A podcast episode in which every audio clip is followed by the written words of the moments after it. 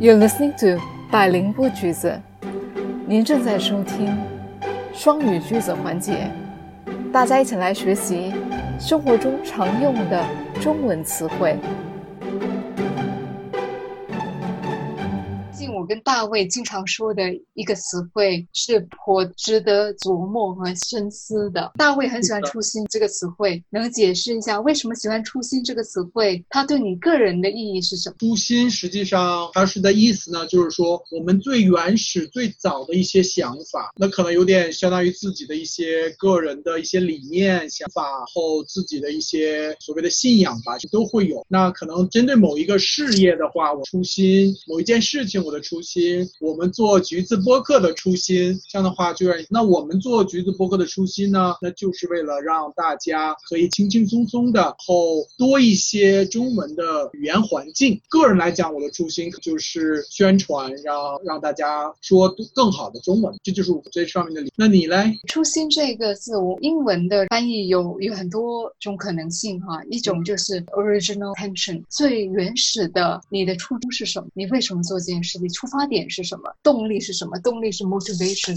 啊。然后当然跟这种禅宗更接近的说法是 beginner's mind，就是你在一个不被污染的的一个状态下，你的心到底要什么？所以为什么我我觉得在东方这么讲究初心，就是因为它是一种修行的一种一种追求。然后回到我们办封城或呃在居家的这段日子，我觉得其实它给大家创造的会就是回。归自我，活在当下，我觉得也是跟为什么大家喜欢工作啊、晒厨艺啊、拍照啊、制作播客，啊，就其实就回到一个创作者的初心。如果你懂一点中文的话，你就可以用自己去推理解，因为它的这个词“初”就是最早期、最原始、最一开始的意思，“心”呢就是你的这份心，心也好，心愿也好，所以说真的是蛮妙的一个词，大家会真的会用。然后，因为我最近也看。看一些多的一些综艺节目，其实包括艺人也好，或者一些创业的这方面的一些讲师也好，或者相关的，大家都会聊到这个初心。我们刚才聊到晒啊，晒这个词可以说是 show，也可以是说 share。大卫，这个晒除了晒还能用什么样的词汇呢？像秀吗？就是直播秀。其实这个词就是有一点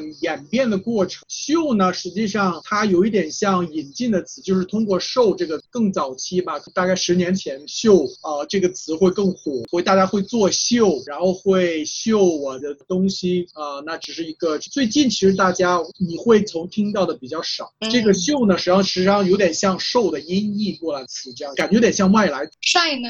晒就是大家会更用，因为晒这个词偏国风，更国风一点吧。国风就是中国风哈，就是它是中文原来就有的词汇，而不是一个外来的译的一。个词汇，我们都喜欢晒啊！我刚才没说到我喜欢晒什么。关注我的朋友和跟我成为多年社交媒体上好好友朋友知道我喜欢晒黑白照片啊，因为我喜欢拍照。最近比较难，因为必须在家。啊，我喜欢晒我的作品，无论是图片或者说影像的作品。所以我很少晒厨艺，因为我厨艺不行。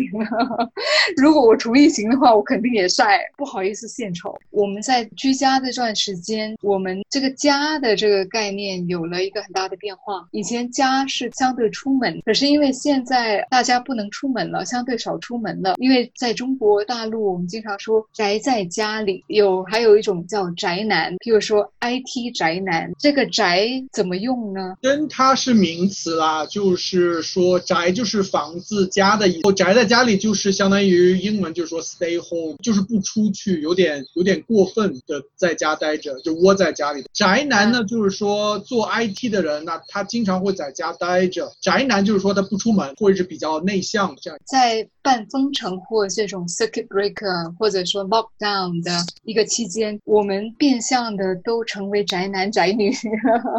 然后对于外向的朋友，其实是一种自我的挑战啊，因为不习惯困在家里，习惯出门，习惯见人。我们其实，在宅在家里这段时间呢，怎么调整自己的态，是一个。一门很好的课，我们聊一下什么叫治愈吧。因为我们聊到说晒、做饭、烘焙，其实都是一种自我治愈的一种方式。治愈应该怎么解释？你刚才有说了，就是 therapeutic，另外一个就是 healing。大家每个人的这种自我治愈 （self healing） 的方式都不一样哈。有些人是在做饭、烘焙，有些人是打坐、冥想，有些人是我不知道怒吼，有些人我觉得发泄吧，不是治愈了，发泄。对，发泄。那治愈本身呢，治病嘛，对吧？治愈实际上它的意思是 cure，就是愈在有代表完好的意思。那实际上你刚才说的 therapeutic，它实际上是治疗。对，治愈是个结果，疗是个过程。是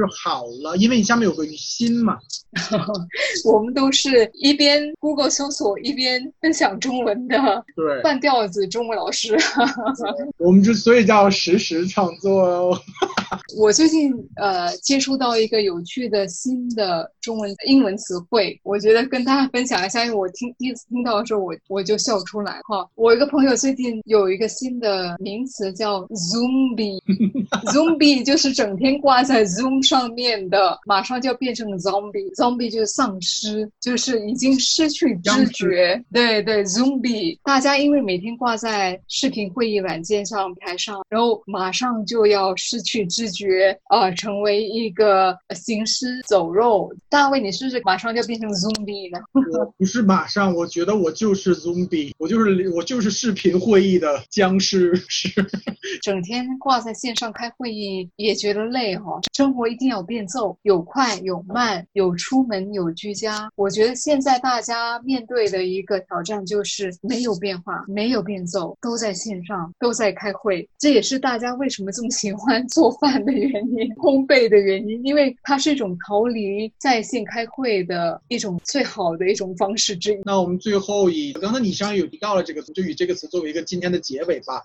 Quarantine cooking。Quarantine cooking，我们应该怎么翻译？隔离做饭，还是居家做饭？居家做饭就像 stay home cooking。嗯，每一个新的时代都会有新的词汇，新的英文词汇也会带动新的中文词汇、中文翻译的出现。所以宅在家里。做饭哦，是一个特别温和，就是 stay home cooking，对吧？如果我们非要说隔离的话，那就隔离在家做饭。对，隔离其实是一个大家会觉得啊很少用，然后又陌生又有点吓人的词汇。所以为什么 stay home 比隔离友善很多？那就谢谢大家今天关注我们的橘子播客，我是橘子丁丁大卫，我是橘子细细细细，谢谢大家。橘子播客，你的双语中文播客。Thanks for listening to Juice, your bilingual podcast. If you haven't yet, please make sure to subscribe to us wherever you get your podcast